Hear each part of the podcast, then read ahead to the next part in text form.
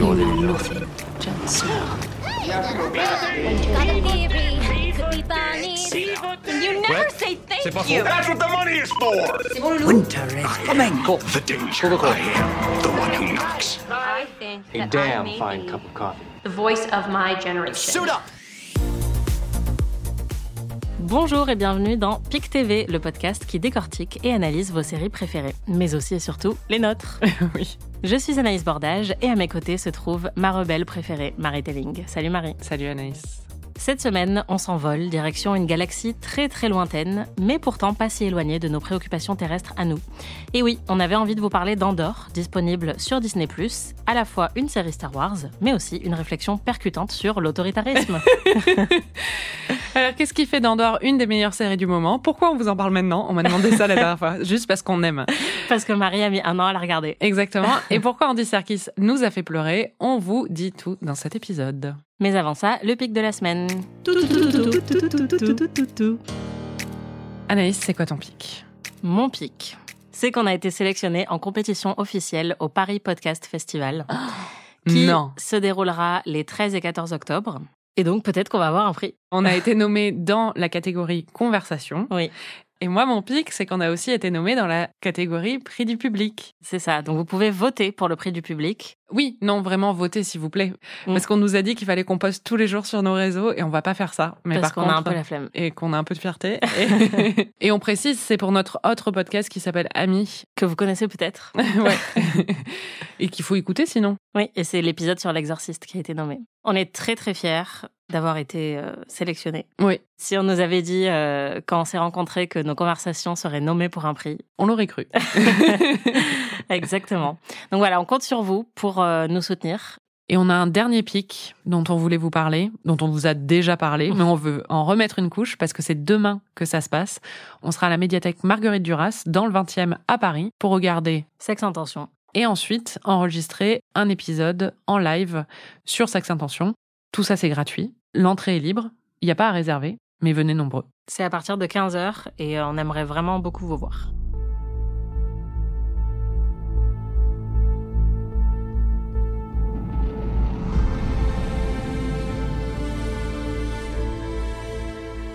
Cette semaine, on vous parle d'une autre production culturelle de très grande qualité.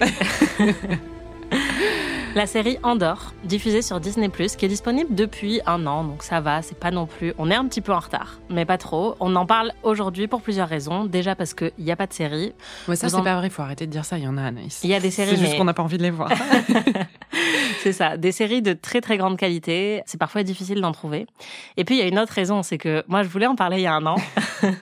Et j'ai dit à Marie, regarde Andorre, c'est vraiment très très bien. Et qu'est-ce qui s'est passé, Marie? Bah, disons que c'était une période assez mouvementée dans ma vie professionnelle et privée, donc euh, j'avais pas énormément de temps pour découvrir une série entière. Donc on n'a pas regardé Andorre. Enfin, je n'ai pas regardé Andorre. Et là cette année, j'étais ah bon d'accord, je regarderai Andorre. Après l'avoir travaillé au corps. Non, c'est marrant parce qu'on m'a demandé littéralement aujourd'hui pourquoi on couvrait ça et j'étais ah mais tu sais on couvre des séries d'avant, des séries de maintenant, mais c'est vrai que là c'est un peu un entre-deux chelou. Mais c'est pas grave en fait, ce qu'on couvre dans ce podcast, c'est des séries qu'on veut vous faire partager et qu'on veut que vous regardiez ou des séries qui sont diffusées et sont des phénomènes et dont il faut qu'on parle parce que soit elles sont nulles, soit elles sont bien. Mais quand on prend des séries qui sont un peu plus anciennes ou des choses comme ça, c'est parce qu'on a vraiment envie de partager notre passion sur cette série et donc c'est pour ça qu'on parle d'Andorre. Voilà. Moi l'année dernière, euh, je l'avais mise deuxième de mon classement des meilleures séries de l'année. Et euh, si je le refaisais aujourd'hui, je pense que je la garderais à la même position. Je la trouve vraiment excellente.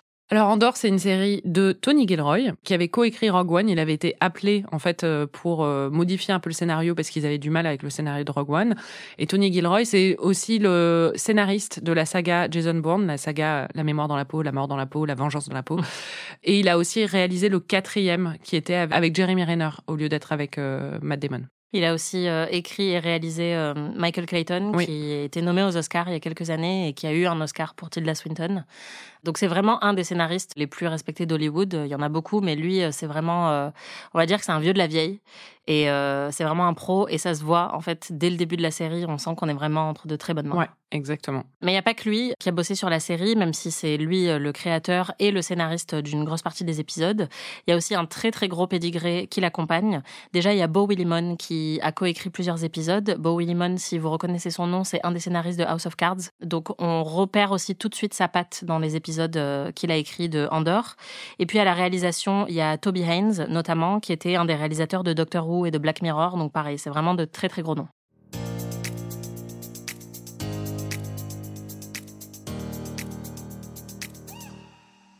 Est-ce que tu peux nous résumer la série en 30 secondes, Marie? L'idée de la série, c'est que dans Rogue One, il y a un personnage qui s'appelle Cassian Andor, qui est un espion pour la rébellion.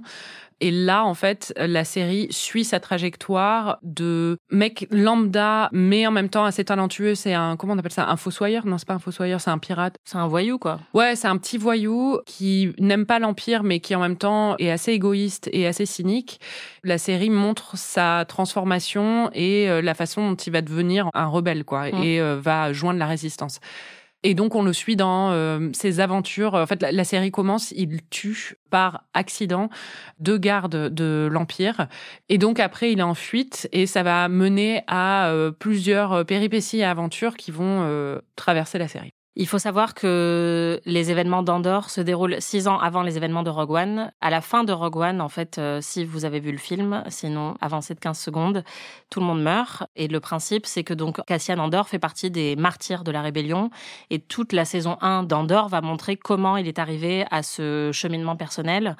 Et ça montre vraiment que il n'avait pas une mauvaise vocation de martyr à la base. Il a vraiment euh, été forcé de devenir rebelle parce qu'il n'avait pas d'autre choix. Je pense que ce qui est intéressant, c'est qu'au final, il a quand même un choix. Enfin, tout le monde a toujours un choix, mais on montre euh, comment les circonstances, l'accumulation de circonstances va le mener à cette décision qui va être inévitable pour lui, quoi. Mais en- au final, il pourrait très bien choisir de pas s'investir. Oui, bien sûr, mais disons que, en fait, ce que la série montre très très bien, c'est que personne ne choisit d'être résistant parce que c'est stylé. Ils le, ils le font vraiment parce qu'ils n'ont pas le choix, parce que, en fait, ils sont complètement écrabouillés par un régime de plus en plus autoritaire et que c'est soit ça, soit la mort ou l'emprisonnement pour une grande majorité d'entre eux, ou une détérioration qui a pu être très lente pendant longtemps, mais qui devient de plus en plus critique. like Et donc vraiment, on voit à travers toute la saison 1 la radicalisation de tout le peuple, y compris des personnages qui ne sont pas du tout politisés au début, et c'est le cas d'Andorre, mais qui finissent par dire en fait, euh, on est totalement endormi et il faut se réveiller, et ça fait des années et des années que l'Empire est en train de nous oppresser sans qu'on s'en rende compte, en fait, est en train de nous étouffer. Et là, il y a un moment où il faut dire stop. Et c'est le cas d'Andorre aussi, et je trouve ça particulièrement intelligent, en fait, comme manière d'amener cette intrigue-là, parce que ben, Star Wars, c'est une histoire d'héroïsme et de rébellion depuis le début, mais il n'y a jamais eu une œuvre Star Wars qui soit rentrée de manière aussi euh, précise et fine dans les raisons politiques, économiques, sociales qui ont mené à la rébellion, qu'on a suivi euh, dans toute cette saga depuis maintenant des décennies. Ce qui est intéressant, c'est que il n'y a pas eu d'œuvres qui ont exploré ça du point de vue du peuple. Andorre, en fait, il se situe au, au niveau d'un mec complètement lambda, en fait, mais qui va avoir une, trajectoire ultra héroïque euh, et spéciale. Il y a le parallèle avec la haute fantasy et la basse fantasy, c'est-à-dire que avec Luke Skywalker, il y a ce cliché du héros de la haute fantasy, c'est-à-dire que c'est un héros qui s'ignore, mais c'est écrit, c'est-à-dire qu'il est un peu choisi euh, parce que il a une filiation euh, qui est euh, particulière et donc il a un destin qui est un peu tracé face à lui. Andorre, c'est pas du tout ça, c'est vraiment un personnage qui est beaucoup plus moralement gris et qui est beaucoup plus égoïste par plein d'aspects. Son destin n'est pas tout tracé. C'est lui qui va le choisir à cause des circonstances, parce que ça lui est imposé. Mais même dans Rogue One, du coup, je l'ai revu pour euh, préparer l'épisode. Et ce que je trouve intéressant, c'est que dès la première scène où on le découvre, en fait, dans Rogue One, il euh, tue un informateur parce qu'il est espion. Il tue un informateur, pas parce que l'informateur l'a trahi ou quoi que ce soit, parce que l'informateur est très stressé et va sûrement faire ruiner une mission euh, parce qu'il est trop nerveux, quoi. On voit tout de suite sur son visage qu'il a une culpabilité, qu'il n'est pas à l'aise avec le fait d'avoir euh, tué euh, cet homme, mais qu'il est obligé de le faire et il passe quand même vite à autre chose. Et plus tard dans le film, il en parle. Il dit que il a dû faire des trucs qui euh, étaient euh, moralement troubles, voire pire, pour la cause. Et donc, c'est vraiment ce personnage qui est pas un héros, mais qui a une destinée héroïque et qui fait des choses au final magnifiques pour la cause et qui se sacrifie pour la cause, mais qui est pas le héros un peu idéalisé justement. Et en ça, ça me rappelait un peu la dichotomie dans Game of Thrones entre Jon Snow, qui est un peu ce truc de Luke Skywalker où c'est un destin tout écrit avec une filiation et tout, et euh, un héros hyper droit et moral, et les autres personnages qui sont des personnages plus moralement troubles comme Tyrion ou comme Jamie, mais qui vont avoir justement un rôle à jouer et qui vont euh, aussi euh, gagner en, moralité au fil du temps, quoi. Ce qui est intéressant, c'est que comme on sait où ça va, on sait que ça va rejoindre Rogue One. En fait, ils ont prévu que deux saisons pour 24 euh, épisodes pour en fait montrer la trajectoire d'Andorre jusqu'au début de Rogue One, au moment du lancement de l'histoire. Moi, ce que je trouvais intéressant et assez émouvant, c'était justement quand j'ai revu Rogue One euh, pour cet épisode, c'était de me souvenir, enfin, je savais comment il finissait, mais en fait, le fait de connaître son destin et de savoir comment il va mourir, ça rajoute une émotion au visionnage aussi, de savoir qu'il va en fait être un sacrifié pour la cause, quoi. Il va être euh, un martyr. Il y a une autre série que tu veux que je regarde depuis longtemps que j'ai pas vue, c'est Better Call Saul. Et euh, je sais que c'est une de tes séries préférées et une des meilleures séries de ces dernières années. Et il y a aussi cet aspect-là de savoir où va le personnage, non? Oui, après, ce qui est intéressant avec Better Call Saul, c'est que dès le début de la série, il y a aussi des flash forward qui vont après ce qui s'est passé dans Breaking Bad. Donc euh, on a quand même un mystère sur ce qui s'est passé pour le personnage de Saul après Breaking Bad, mais oui, on sait que hum, il va devenir de plus en plus trouble moralement, puisque ça, on l'a vu dans Breaking Bad, et on ne sait pas comment il va passer de Jimmy, ce qui est son, sa véritable identité, à quelqu'un qui se fait appeler Saul et qui est vraiment un avocat euh, totalement véreux. Moi, je trouve que ça donne une espèce de poids dramatique à toute la série. On a déjà souvent parlé des spoilers, on a même consacré un épisode entier de PIC TV aux spoilers et au fait qu'il ne faut pas en avoir peur. Moi, je trouve ça génial de savoir en fait comment un personnage va finir. Euh, ça permet d'analyser de manière beaucoup plus fine tous les choix que fait ce personnage et de se dire ah bah ça, ça va jouer un grand rôle pour ce qui va se produire plus tard. Ah bah ça, c'est pas une coïncidence en fait, euh, ça nous en dit long sur euh, le moment où il va prendre cette décision. Donc euh, ouais, moi je trouve ça très intéressant et oui, c'est peut-être pas un hasard si. Non mais c'est marrant parce deux très bonnes séries. Euh. C'est deux spoilers forcés un peu. Enfin, les gens du coup ont découvert les autres œuvres avant et là ils sont un peu obligés. On est un peu obligé de découvrir l'œuvre en sachant très bien où ça va quoi. Après, je pense vraiment que dans le cas de Better Call Saul et dans le cas d'Andor, vous pouvez totalement ne pas avoir vu ni Rogue One ni Breaking Bad et apprécier ces deux œuvres. Moi, je trouve que ça apporte quelque chose quand on les a vues, de savoir un peu où ça va. Mais honnêtement, euh, moi, quand j'ai vu Andor pour la première fois, Rogue One, c'était déjà quand même un souvenir assez lointain. Je savais que j'avais adoré le film, mais Andor, c'était pas mon personnage préféré du film, ni celui qui m'avait le plus marqué. Et j'ai quand même adoré la série. Et Better Call Saul, pareil, je pense qu'on peut vraiment aimer en sachant euh, justement la série est assez maligne pour nous faire comprendre quel va être le destin du personnage, même si on n'a pas vu Breaking Bad. Donc, euh, je pense que c'est pas forcément obligatoire, mais oui, en tout cas, ça prouve que connaître le destin d'un personnage n'est pas du tout un empêchement pour apprécier euh, toute sa trajectoire. Au contraire. Ce qui est marrant, c'est qu'il y a deux autres séries qui sont sorties récemment, dont on connaît aussi déjà la fin ou en tout cas le futur. C'est Les Anneaux de Pouvoir et House of the Dragon. Et pour le coup, c'est des séries, surtout en ce qui concerne Les Anneaux de Pouvoir, pour moi, House of the Dragon, et pour toi aussi, je sais, est quand même de meilleure qualité. C'est des séries qui sont très décevantes et qui se situent justement dans ces univers de franchise. C'est la grosse tendance du moment, c'est sortir euh, des séries euh, dans des univers déjà identifiés pour miser sur un fandom préexistant en fait. Et Andor fait aussi partie donc de l'univers Star Wars qui est en train de nous sortir euh, des séries tous les deux jours. Enfin, il y a eu The Mandalorian, il y a Clone Wars. Mais en fait, pour moi, en tout cas, comparé à House of the Dragon ou à Les Anneaux de Pouvoir, c'est vraiment d'une toute autre qualité en fait. Et c'est on n'a pas besoin d'être à fond sur l'univers Star Wars du tout. En fait, c'est un très bon volet de la saga Star Wars, les, fans le disent, mais c'est juste une très très bonne série, juste par elle-même. Et on n'a pas l'impression qu'ils sont en train de se foutre de notre gueule et d'essayer de miser sur une franchise pour nous appâter. C'est juste qu'ils ont trouvé une bonne opportunité pour explorer une histoire intéressante dans cet univers, quoi. On sent vraiment que Tony Gilroy et les personnes qui l'accompagnent ont eu envie de faire euh, ce qu'ils avaient envie de faire. C'est-à-dire qu'ils hum, ne se contentent pas d'un cahier des charges qui justement correspondrait à tout ce qui a déjà été fait dans l'univers de la franchise. Ils passent pas leur temps à faire des easter eggs et des clins d'œil pour les fans ou à essayer d'établir des passerelles avec d'autres œuvres qui pourraient y avoir dans la franchise, ce qui est un gros défaut par exemple de Marvel qu'on a vu dans les séries Marvel ou même la meilleure WandaVision s'est terminée sur une passerelle vers autre chose et ça cassé un peu tout le truc de se dire ah bon bah, en fait on a vu une super série mais c'était juste pour nous vendre euh, le prochain projet Marvel. Mm. Là on sent qu'il y a une euh, une volonté artistique assez entière. Alors bien sûr, ça appartient à la franchise, mais même quand on entend Tony Gilroy en parler, en fait, il explique que la manière dont ça s'est fait, c'est qu'il avait écrit une sorte de manifeste qu'il a envoyé à Kathleen Kennedy, la productrice, en disant tout ce qu'il fallait pas faire avec euh, une potentielle série en dehors. Et voilà comment lui, il aimerait le faire, mais de toute façon, clairement, ça pourra, on pourra jamais le faire. Et c'est ça qui a séduit les producteurs, et c'est tout à leur honneur d'avoir décidé de, lui faire confiance et de dire, bah, tu sais quoi, ton idée, elle est assez folle pour qu'on le fasse. Et justement, toutes les ramifications politiques, économiques, sociologiques, spirituelles de la rébellion de Star Wars, moi, je trouve ça génial. Et c'est, je pense, qu'on aimait dans Game of Thrones aussi. C'est ce que George R. R. Martin avait dit. C'est-à-dire qu'en fait, euh, regardez comment l'argent est dépensé, en quoi la banque peut avoir un impact dans cet univers de fantasy. Bah, on pourrait penser que c'est hyper inintéressant, mais au contraire, c'est très, très riche. Et c'est ce qui manquait dans les dernières saisons de Game of Thrones, et c'est pour ça qu'on avait été déçus. C'est-à-dire que, en fait, toute la construction de l'univers et les côtés justement euh, quotidiens et plus bas, qui sont pas dans un espèce de surhéroïsme ou des choses comme ça, sont bien plus intéressants. C'est pour ça que dans Game of Thrones, ce qu'on aime, c'est quand euh, le limier est en train de marcher avec Arya, quoi. Ouais, et c'est ce qui nous permet de nous projeter aussi humainement, parce qu'on on est dans un univers de fantasy ou de science-fiction avec des créatures euh, très étranges.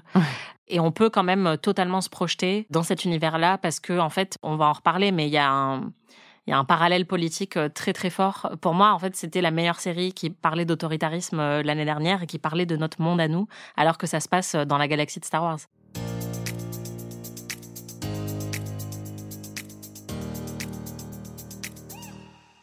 Avant de détailler un petit peu euh, le reste de la série, il y a un truc qui est très important à savoir et je pense que ça a joué dans ta première expérience de visionnage parce qu'on en avait même parlé.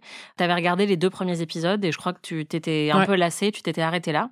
Et moi, j'avais écouté The Watch, un podcast dont on parle souvent, un podcast américain, où il disait qu'il fallait absolument regarder les trois premiers d'un coup parce que c'était vraiment une entité à part entière et ensuite qu'il fallait progresser un peu par bloc. Et donc moi, c'est ce que j'ai fait en ayant entendu leurs euh, recommandations. Et je pense que ça m'a vraiment aidé à apprécier la série puisque effectivement, c'est très très net quand on regarde les 12 épisodes. On a les trois premiers qui sont un tronçon.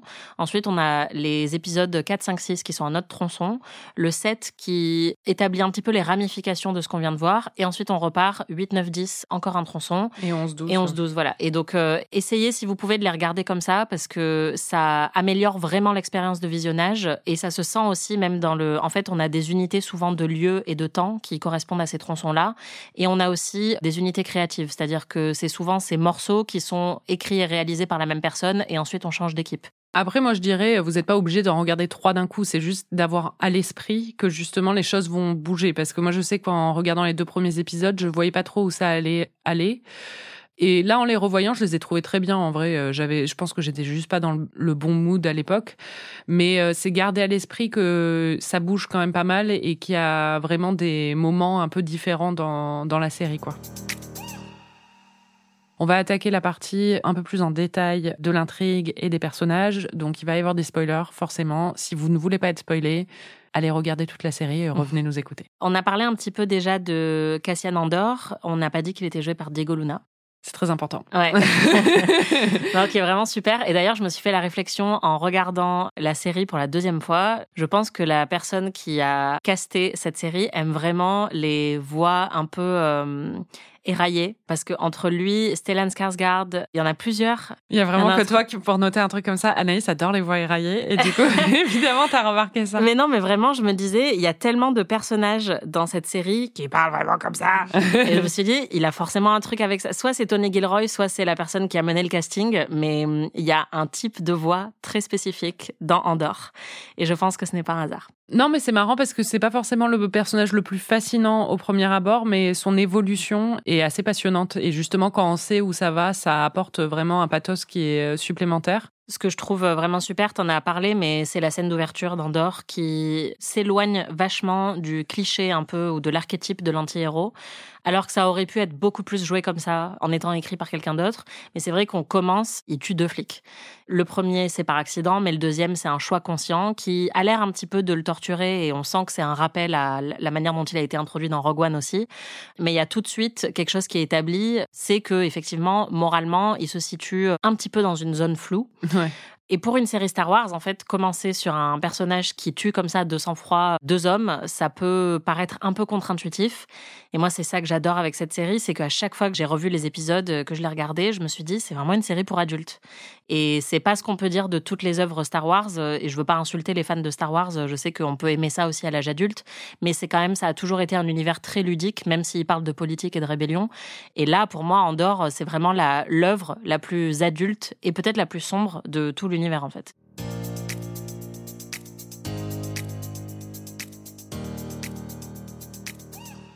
En dehors d'Andorre, est-ce qu'il y a d'autres personnages qui t'ont particulièrement marqué? Parce que c'est quand même une série avec beaucoup, beaucoup de personnages et moi, je les trouve tous excellents. Je pense que celui qui m'a le plus marqué, c'est le personnage joué par euh, Stellan Skarsgård. Luten, que je trouve vraiment excellent. En fait, alors, il joue Stellan, donc euh, le père de Alexander, euh, qui est connu de son propre fait bien avant son fils, hein, qui était dans Mamma Mia d'ailleurs.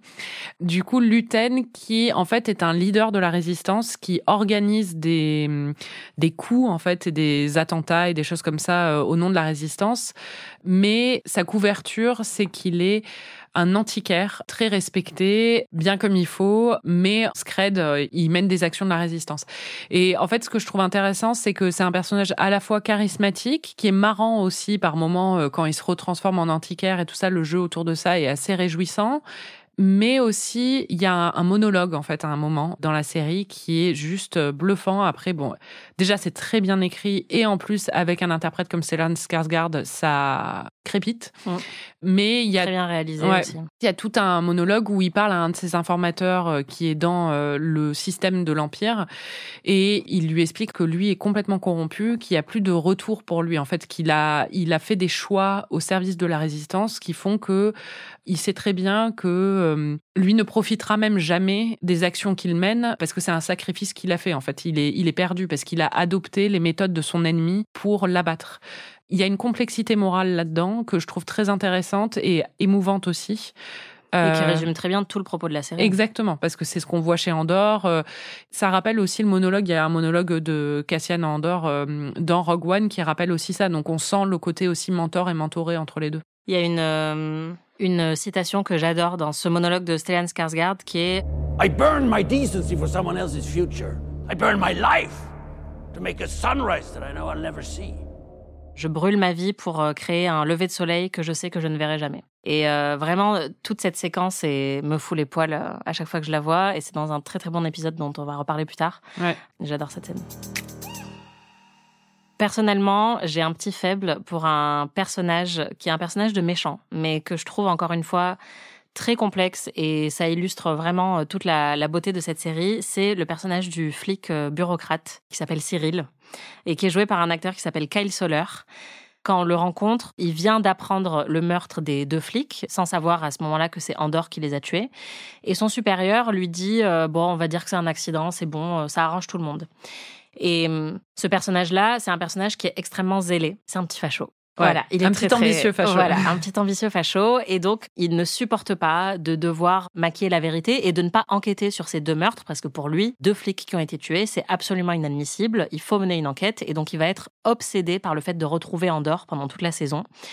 Et ce qui est génial, c'est que avec un personnage comme ça, on aurait pu aller dans une caricature euh, justement de mec absolument détestable, extrêmement rigide, mais d'une manière qui le rendrait euh, très antipathique. Et au contraire, moi, je trouve que sa rigidité euh, lui donne beaucoup de dimensions et le rend très divertissant comme personnage. Il faut dire aussi que l'acteur est génial, mais en fait, on apprend que par exemple, il retaille ses costumes pour leur donner un petit peu plus de flair. Il est tout le temps en train de râler parce que justement, la bureaucratie de l'empire ne fonctionne pas assez bien selon lui et il faudrait que l'Empire soit encore plus facho, en fait.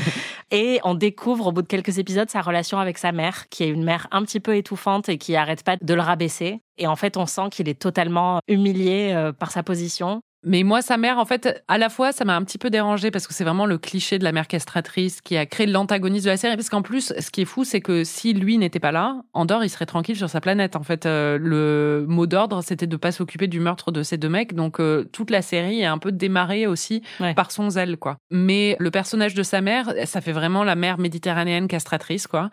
Vraiment, il y a tout un cliché autour de ça. Donc, ça m'a un petit peu fait lever les yeux au ciel. Mais en même temps, je peux pas me mentir, c'est très divertissant donc, euh, Et l'actrice est super bonne. Oui, bah oui. Et euh, les répliques sont tellement bien. Et en fait, ça participe aussi à la construction de l'univers de la série, qui est qu'on voit comment vivent les fonctionnaires de l'Empire. On était plutôt habitué à voir euh, bah, beaucoup de Stormtroopers ou de sénateurs dans l'univers Star Wars. Et là, on voit un flic qui est insatisfait, qui est à la fois totalement passionné par son métier, mais qui justement est frustré par ce qu'il observe dans le système dans lequel il travaille.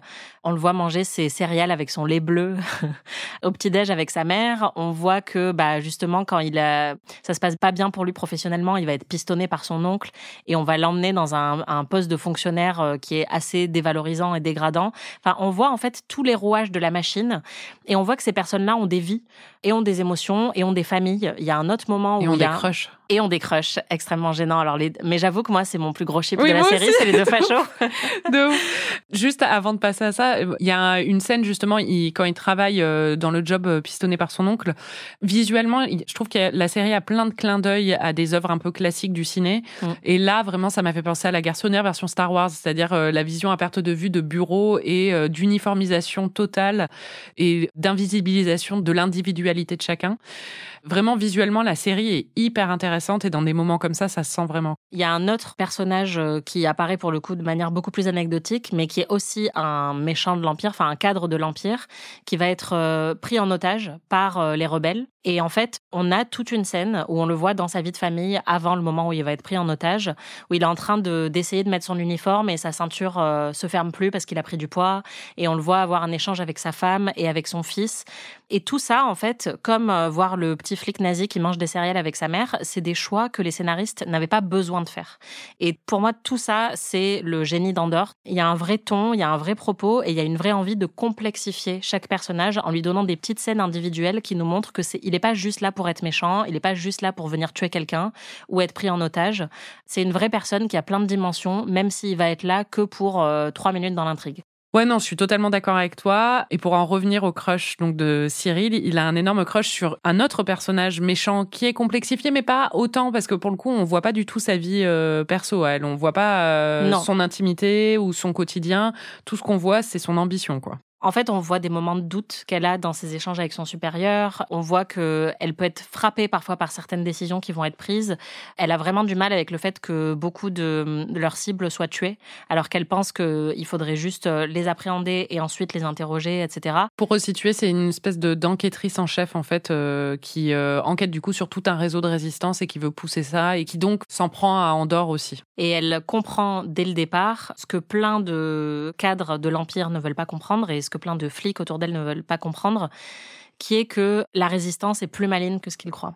Et en fait, euh, il y a un truc qui est un petit peu répété pendant toute la série, c'est que l'Empire euh, s'est endormi, que en fait, ils sont tellement persuadés d'avoir du pouvoir, euh, tous ces gens un peu nobles, qu'ils se rendent pas compte que le peuple est en train de se soulever sous leurs yeux.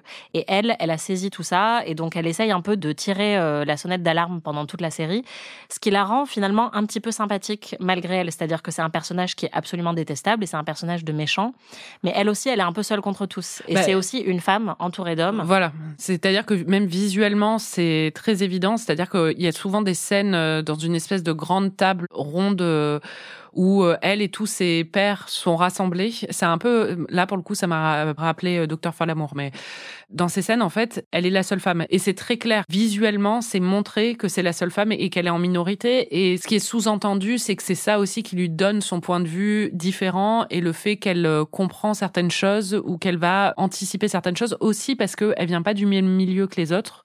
On comprend qu'elle a une promotion alors qu'elle était dans un autre poste et que donc elle a un point de vue un peu différent, quoi.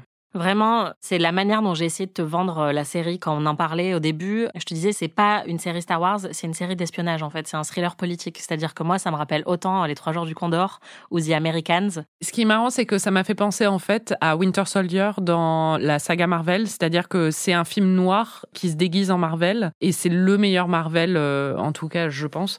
Et là, c'est pareil en fait. C'est-à-dire que l'excuse, c'est que c'est dans l'univers Star Wars, mais t'as raison, c'est euh, c'est une série d'espionnage, c'est une euh, et c'est une série noire quoi. Il y a un autre personnage qui est génial d'ailleurs, c'est le personnage de la sénatrice qui apparaît ensuite dans Rogue One, qui à ce moment-là a totalement rejoint la rébellion. Mais dans Andorre, c'est une sénatrice plutôt centriste, on va dire, par rapport au reste, enfin sur l'échiquier politique. Elle dit qu'elle profite justement du fait que tout le monde la prenne un peu pour une faible, qui a pas des opinions très affirmées, pour mener en douce, pareil, des, des opérations. Enfin, en fait, elle, elle soulève des fonds pour aider Luten dans euh, son combat pour la résistance. Elle est trop stylée. Elle a une super coupe de cheveux. elle a une garde-robe incroyable. Incroyable. Et sa déco aussi. Enfin, vraiment, les décors et les costumes sont excellents. Et elle, à chaque fois, mais je bavais devant sa garde-robe. Et oui, tu parlais des costumes euh, et des décors. Le, le directeur artistique de Andorre était aussi le directeur artistique de Tchernobyl. Et d'ailleurs, Tony Gilroy a dit que c'était la première personne à qui il avait parlé avant même de se mettre à écrire. Parce qu'il disait de toute façon, tout ce qu'on écrit, il faut que ça soit fabriqué. Parce que c'est un univers euh, Et donc, euh, j'ai d'abord besoin de parler avec lui de ce qu'on peut faire, à quoi ressemblerait une banque, une bibliothèque, etc.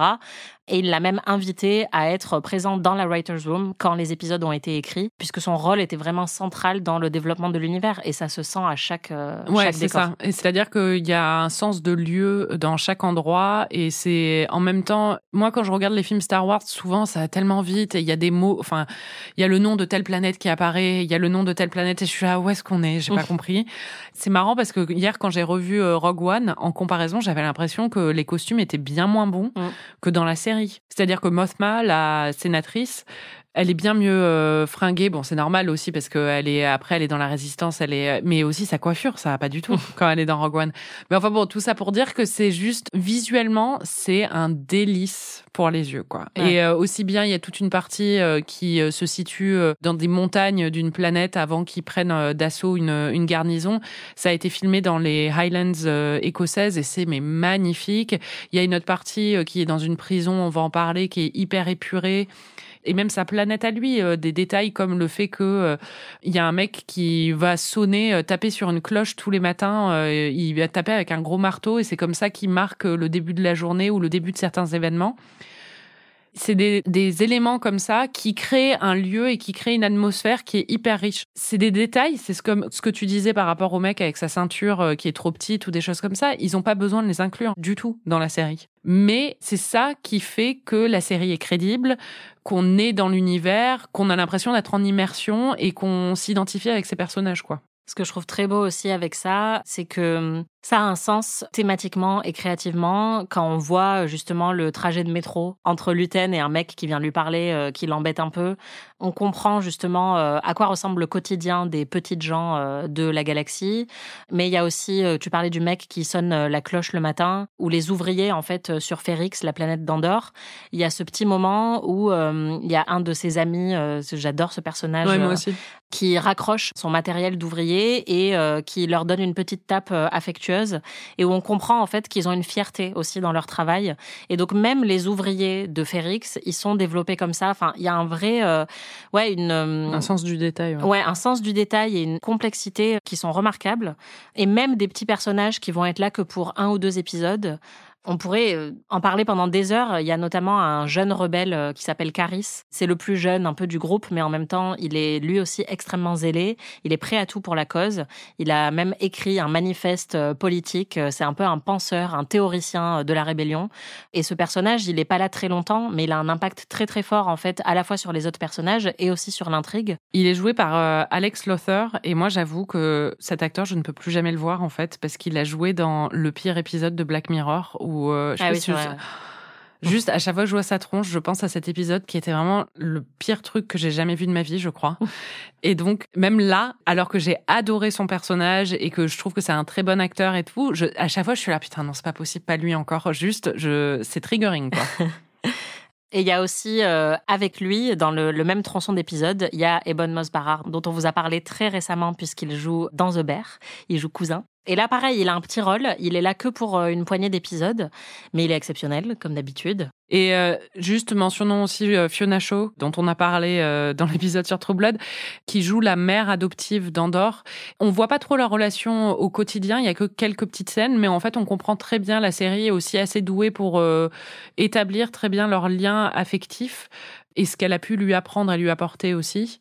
Et son personnage à elle, enfin moi je l'ai beaucoup aimé aussi. Euh, surtout, elle a une très grande importance dans le dernier épisode et j'ai adoré le dernier épisode. Bah, c'est ce qu'on disait avec The Bear et le choix de casting de certains acteurs très connus qui sont pas là très longtemps. En fait, quand on voit le dernier épisode, on comprend pourquoi ils ont pris Fiona Shaw. Oui, bah c'est ça. Elle a une scène euh, qui bouffe tout. Ouais. Faut aussi mentionner euh, rapidement que Forrest Whitaker est dans Andor puisqu'il jouait dans Rogue One et donc il reprend son rôle.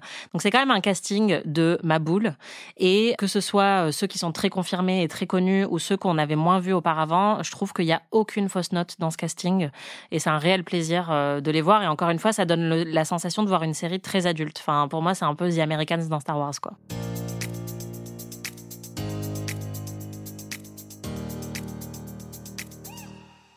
Voulais qu'on rentre dans le détail de deux, trois épisodes et moments très très forts de la série et je pense que on a accroché sur les mêmes donc euh, c'est cool. Donc sachez que là on va vous spoiler un petit peu puisque c'est des épisodes et on des va moments. Même carrément vous spoiler. On va hein. tout vous spoiler puisque ça se produit plutôt dans la deuxième moitié de la série. Donc voilà, si vraiment vous ne voulez rien savoir, arrêtez-vous maintenant et revenez une fois que vous aurez bingé Andorre. Vous ne le regretterez pas. Bon, le, le, premier moment, je pense, qui nous fait réaliser un peu l'ambition de la série, c'est le casse sur Aldani, Ouais. qui se produit donc dans l'épisode 6, donc à la fin du deuxième tronçon d'épisode. Tout le premier, c'est un peu comment Andorre en arrive là où il est et s'évade de sa planète. Et ensuite, ce deuxième tronçon, ils sont en train de préparer avec des rebelles ce casse où ils vont voler les salaires de plein de fonctionnaires et donc vraiment casser les pieds à l'Empire et montrer qu'ils sont capables de faire ça. Et en fait, ce qui est fou, c'est que à chaque fin de tronçon, un petit peu euh, dans les épisodes d'Andorre, il y a une séquence d'action totalement dingue, alors qu'on est sur une série plutôt d'espionnage, comme tu disais, de films noirs, où c'est beaucoup de dialogues, de gens qui murmurent des informations secrètes, tout ça. Et puis là, d'un coup, tu as une séquence d'action, c'est un film de casse, et on passe totalement à autre chose, et c'est hyper haletant, c'est déchirant, c'est incroyable. Et en plus, euh, bah, la série établit très bien les personnages de. C'est une petite équipe. En plus, moi, j'adore ce genre de truc. Enfin, j'adore les films ou les récits de casse. C'est comme euh, il y a Six of Crows, euh, qui est un livre de Lee Bardugo où c'est ils vont braquer une, une île et c'est censé être euh, impossible de d'accéder à ce truc ou je sais plus c'est un palais ou un truc comme ça et là c'est pareil c'est genre impossible ils ne sont que sept ils sont cachés dans les montagnes mais ils vont se préparer pendant enfin tu sais c'est c'est bah, juste comme Rogue One en fait Oui, bah, qui était ça. déjà le Ocean's Eleven de Star Wars là ils nous refont une version mini de ça Et euh, donc c'est assez jouissif. En plus, c'est des épisodes avec Eban euh, Moss-Bachrach, même s'il est un peu horrible quand même dedans. Enfin, c'est un personnage assez détestable. Mais, enfin, moi, déjà, tu me mets dans les Highlands euh, d'Écosse, euh, c'est bon, je suis convaincue. Et je trouve surtout ce que j'ai adoré, bah, c'est encore cette précision dans la, dans l'écriture et dans l'établissement de certaines traditions et de certains lieux, en fait. Là, euh, ils organisent le casse la nuit d'un festival où les locaux se retrouvent pour regarder une espèce de pluie d'étoiles. Et donc, visuellement, c'est magnifique. Ouais, et euh, la manière dont ce peuple vient célébrer en fait euh, cet événement qui se produit très très rarement dans la galaxie, c'est encore un truc qu'ils n'étaient pas obligés de faire, mais euh, qu'ils ont décidé de rajouter pour complexifier un petit peu l'univers. Au début, je crois qu'ils voulaient qu'il y ait des milliers de pèlerins qui viennent euh, se rendre sur le lieu. À cause du Covid, ils n'ont pas pu. Et du coup, il y a une cinquantaine de pèlerins qui finissent par arriver pour observer cette euh, sorte de pluie d'étoiles. Et ça ajoute une dimension euh, assez mélancolique à l'événement, puisqu'on comprend que c'est un peuple qui a une tradition qui est extrêmement belle, mais qui est en train de mourir, qui a de Mm. moins en moins de monde aussi, parce que tout le peuple de la galaxie est totalement étouffé par l'Empire. On voit juste avant des fonctionnaires qui sont en train un peu de se moquer d'eux et de dire, bah, de toute façon, euh, on a fait en sorte qu'ils soient de moins en moins nombreux euh, pour venir. Et donc, quand on les voit célébrer leur cérémonie, il y a quelque chose de très très beau spirituellement et ça se passe au même moment que le casse. Donc vraiment, c'est juste euh, c'est- la fin de cet épisode, elle est magnifique. Mais je voulais qu'on parle du meilleur épisode. Pour moi, c'était le meilleur épisode de série euh, ou un des meilleurs épisodes de série de l'année dernière. Et il m'a complètement renversé. J'ai encore pleuré en le revoyant euh, pour préparer cet épisode de podcast. C'est l'épisode qui s'appelle One Way Out et qui arrive à la fin de toute la section qui se passe dans une prison. Une prison qui est au milieu de l'eau. Donc en fait, il y a vraiment très très peu d'issues. il n'y a pas d'issue. Et euh, comme tu le disais, là encore, on a un univers qui est bâti de manière extrêmement précise est extrêmement inventive. C'est-à-dire que c'est une prison où le, la manière de, de mater les détenus qu'ils ont trouvés, c'est de les électrocuter par le sol. Donc tous les détenus sont pieds nus et tous les fonctionnaires euh, portent des bottes en caoutchouc qui leur permettent de ne pas subir euh, les chocs électriques. Et ils sont là pour fabriquer des armes. Et euh, il y a une logique de productivité qui ressemble énormément à ce qu'on voit en fait dans les vraies prisons. Sauf que là, ceux qui... C'est poussé à l'extrême. Voilà, c'est poussé à l'extrême. Ils sont répartis par équipe. Et ils sont en compétition les uns avec les autres. Voilà, et l'équipe qui a été la moins productive est punie en étant électrocutée. Et au milieu de tout ça, il y a le personnage d'Andy Serkis, Gollum Exactement. Andy Serkis qui joue en fait un... C'est le chef des, de cette équipe de jours euh, de prisonniers. Et lui, il lui reste que genre 240 jours à tirer. Il y croit dur comme fer qu'il va pouvoir partir. Et il a qu'une envie, c'est que tout se passe bien pour qu'il puisse se barrer de cet endroit. Donc il est très zélé euh, en faveur de, euh, de ses geôliers. C'est ça. Et surtout, il ne supporte pas que les membres des équipes, les autres prisonniers, puissent discuter de potentielles rébellions ou euh, de euh, dysfonction euh, dans la prison. Il aime vraiment pas ça. Et il va y avoir en fait un moment charnière, c'est-à-dire qu'ils vont assister à un truc un peu bizarre avec une autre équipe à distance. Ils savent pas trop ce qui se passe et après ils entendent à travers la rumeur, ils comprennent qu'en fait il y a une équipe entière qui a été décimée et elle a été décimée parce qu'ils se sont rendus compte que un des prisonniers qui avait été extrait parce que c'était censé être la fin de sa peine avaient été réintégrés. Et donc, ils se sont rendus compte que les prisonniers qui étaient extraits n'étaient pas vraiment libérés, mais qu'ils étaient envoyés vers d'autres prisons et que là, l'administration s'était trompée. Et donc, euh, ils ont eu la révélation que leur peine ne s'arrêtait jamais, en fait. Ouais, et d'ailleurs, on n'a pas précisé, mais Andorre se retrouve dans cette prison suite à une arrestation totalement arbitraire. Ouais, c'est-à-dire qu'il a braqué une garnison, mais c'est pas pour ça. Hein. Ouais, non, il a absolument rien fait. Et d'ailleurs, moi, je crois que c'est une des scènes qui m'a le plus choquée de toute la série, c'est la scène de son arrestation parce que ça sonne très très vrai en fait. Bah Quand on suit un petit peu euh, ce qui se passe dans l'actualité, il y a une espèce d'injustice tellement cruelle dans la manière dont il est arrêté que c'en est insupportable. Et donc, euh, il a une peine en plus de 6 ans hein, pour euh, s'être baladé dans la rue. Et donc, ouais, à ce moment-là, il y a le personnage de Andy Serkis qui switch et qui se rend compte que non, il faut se rebeller. Et ça aussi, mais c'est tellement brillant, c'est-à-dire qu'il hum, y a une espèce d'adrénaline qui se met en place tout de suite parce que euh, Andorre dit c'est le moment ou jamais, on n'aura jamais une meilleure chance que maintenant de s'évader parce que bientôt ils vont ramener de, une nouvelle sécurité euh, et on va être encore plus maté. Donc là, en fait, c'est demain. Demain, il faut qu'on s'échappe. Oui, c'est aussi parce qu'il y a un nouvel, euh, un, nouveau, détenu qui arrive et ils ont repéré une faiblesse au niveau de la sécurité dans ces moments-là, quoi. Voilà, mais ils sont absolument pas prêts pour une évasion. Il n'y a pas de grand plan euh, magnifique euh, qui a été préparé depuis des mois et des mois. Il y a juste deux, trois trucs qui étaient déjà un petit peu en développement. Et euh, lors de la dernière nuit que tous les détenus passent ensemble dans leur couloir, là encore, on voit que l'Empire se méfie pas du tout puisqu'ils peuvent parler librement, ils sont pas surveillés euh, parce qu'on on part du principe que de toute façon, ils ont été matés. Oui, qu'ils sont pas menaçants, quoi. Voilà, ils ne vont pas se rebeller. Et donc, ils passent la dernière nuit à parler entre eux pour euh, se motiver et se dire qu'ils vont établir un plan. Andy Serkis devient enfin le leader un peu de la rébellion que tout le monde attend qu'il soit. Et le lendemain, bah, il y a cette séquence d'évasion qui démarre et qui est encore une fois exceptionnelle. Ouais, et ce qui est très très beau, c'est que c'est dans des moments comme ça, et ça arrive plusieurs fois dans la série en fait, où on voit la force du collectif. C'est-à-dire que c'est un empire qui est moins nombreux que, c'est-à-dire que c'est une minorité qui oppresse une majorité. Et la prison, en fait, c'est comme un microcosme de cet univers. Euh, toutes les dynamiques qu'il y a dans cet univers d'oppression et tout ça, elles sont exacerbées et rassemblées dans cette prison. Et là, en fait, il y a une prise de conscience des prisonniers de, bah, en fait, on est plus nombreux qu'eux et euh, on peut y arriver. Et donc, euh, ils s'unissent tous. Il y a une forme de solidarité. Il y a aussi, il y en a qui sont écrasés sur le chemin. Oui, voilà, c'est-à-dire que la masse, forcément, comprend des sacrifices. Et ça aussi, c'est très réaliste. C'est-à-dire qu'il y en a plein qui vont mourir pour que les autres puissent s'évader. C'est ça. Mais en même temps, Andy Serkis, quand il fait son discours, il fait un discours de solidarité en disant que euh, il faut qu'ils soient là les uns pour les autres et qu'ils s'enfuient ensemble, quoi. Mm. We will never have a better chance than this. And I would rather die trying to take them down than giving them what they want. And now we know that when they say we are being released We are being transferred to some other prison to go and die. And that ends today. Et ce qui est mais bouleversant. Bah, c'est pour ça que tu pleures. Bah oui, c'est ça, c'est la plus belle scène et c'est vraiment, mais moi, ça m'a coupé le souffle quand on est arrivé à ce moment-là. C'est que donc ils finissent par parvenir à s'évader. Ils crient tous One way out, one way out. On n'a qu'un seul moyen de sortir d'ici. Évidemment, quand ils arrivent sur la plateforme, ils se rendent compte qu'ils ne peuvent que sauter à l'eau puisque la prison est une île. Et Andor regarde Kino, le personnage d'Andy Serkis, qui est complètement paniqué et il lui dit qu'est-ce qui se passe? Et Andy Serkis dit What? What did he say? Can't swim. je ne sais pas nager.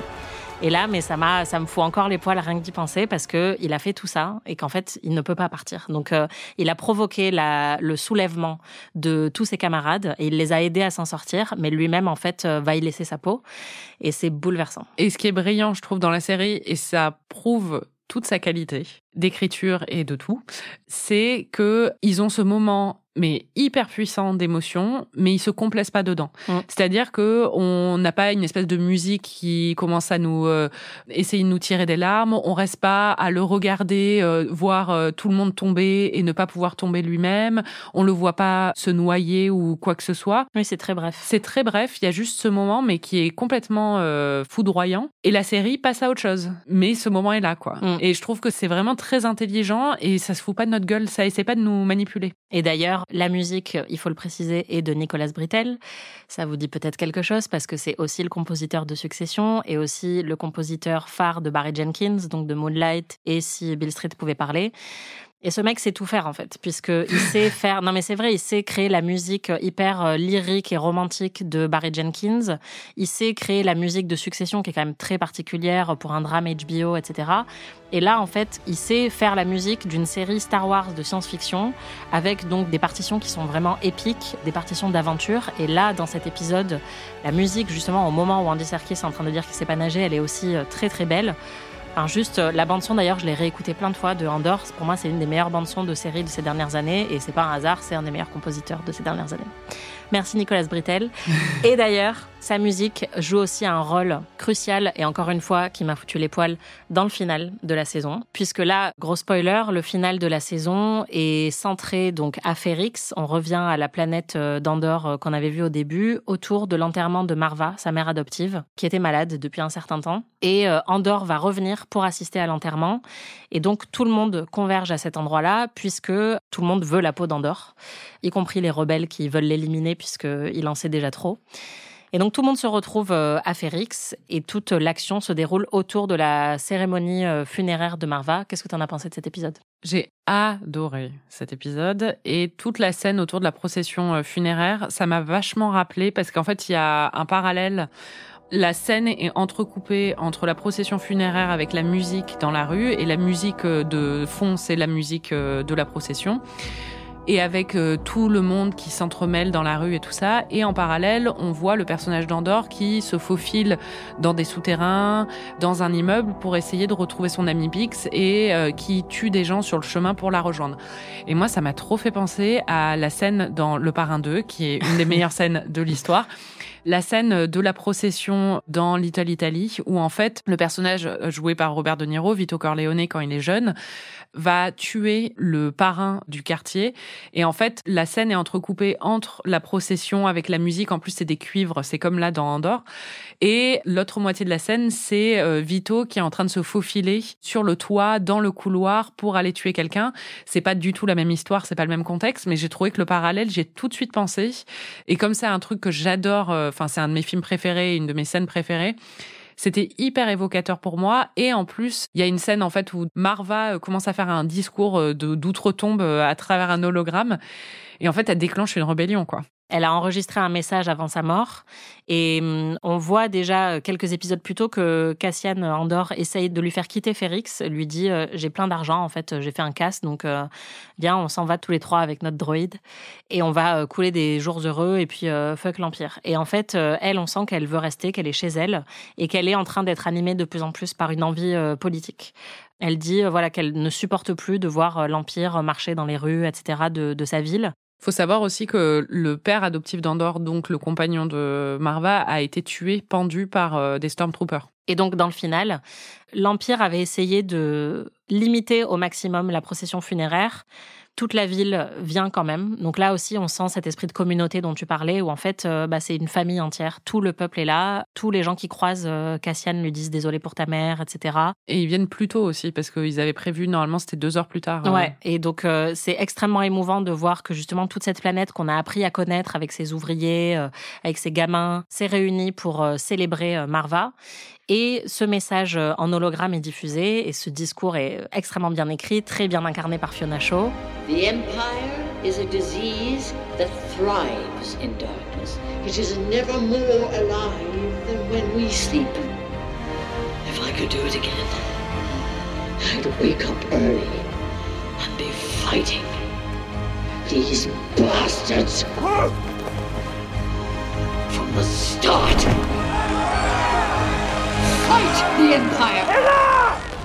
Et donc voilà, elle dit combattez l'Empire. Et là, le chaos éclate totalement. D'ailleurs, il y a un gamin qui fait un attentat puisqu'il construisait une bombe. Et donc il lance la bombe en plein milieu du square et ça touche d'ailleurs des habitants de la ville aussi. Donc il y a toujours cette espèce de hum, moralité un peu grise d'une vraie guerre civile. Bah, c'est le climax émotionnel de toute la série et c'est aussi le moment où Cassian décide enfin de devenir un rebelle. Et donc, euh, il aide ses amis à s'évader. Et en fait, lui, il décide de rester et de rejoindre Luten. Et il lui dit, euh, voilà, c'est bon, je suis prêt, je rejoins la cause. Et la série se termine là-dessus. Mm. Il lui dit Tu peux soit me tuer, soit me laisser te rejoindre, parce que Luten Ouais. était venu pour l'éliminer. Et comme Luten, je pense, se voit un peu en lui. Oui, Euh. bah, il voulait le recruter à la base, c'est-à-dire que c'est aussi pour ça qu'il a fait le déplacement au début, au tout début de la saison. On comprend pas trop pourquoi il s'intéresse tant à Andorre. Et en fait, très rapidement, c'est parce qu'il a vu du potentiel en lui Oui. et qu'il sait qu'il pourrait faire un excellent rebelle. Et on, on sait, nous, que ce sera le cas plus tard. Et donc voilà, toute la saison euh, 1 a mené à ce- cette prise de décision euh, de la part d'Andorre. Autre scène euh, géniale qu'on n'a pas mentionnée, mais c'est euh, le moment où euh, Luten se fait choper par un vaisseau Ouais. qui lui dit euh, qu'il faut qu'il se rende et tout ça. Et là, dans son tout petit euh, vaisseau, lui aussi, hein, Mm. explose une partie de leurs effectifs et après s'en va. C'est génial. Ouais, non, mais c'est vrai qu'en fait, il y a plein de moments comme ça de, bah, de petites rébellions contre l'Empire et où on sent vraiment, c'est euh, comme le peuple qui vient célébrer la grande cérémonie pendant le casse d'Aldani, où ils doivent faire une sorte de cérémonie avec les cadres de l'Empire et se serrer la main et échanger des fourrures, etc. Et en fait, dès que le mec a tourné le dos, il brûle la fourrure. Et d'ailleurs, il l'insulte dans leur langue et le mec ne comprend pas. Enfin, il y a une espèce de mépris total de tout le peuple pour l'Empire, qui est un peu la ligne directrice de toute la série. Et c'est assez jouissif euh, de voir euh, justement tous ces petits personnages qui vont se rebeller quand on sait euh, où va, enfin, ce que va devenir l'univers Star Wars par la suite. Oui, parce que juste pour préciser, Rogue One, c'est ce qui arrive juste avant A New Hope, qui est euh, donc euh, le premier Star Wars à être sorti au cinéma.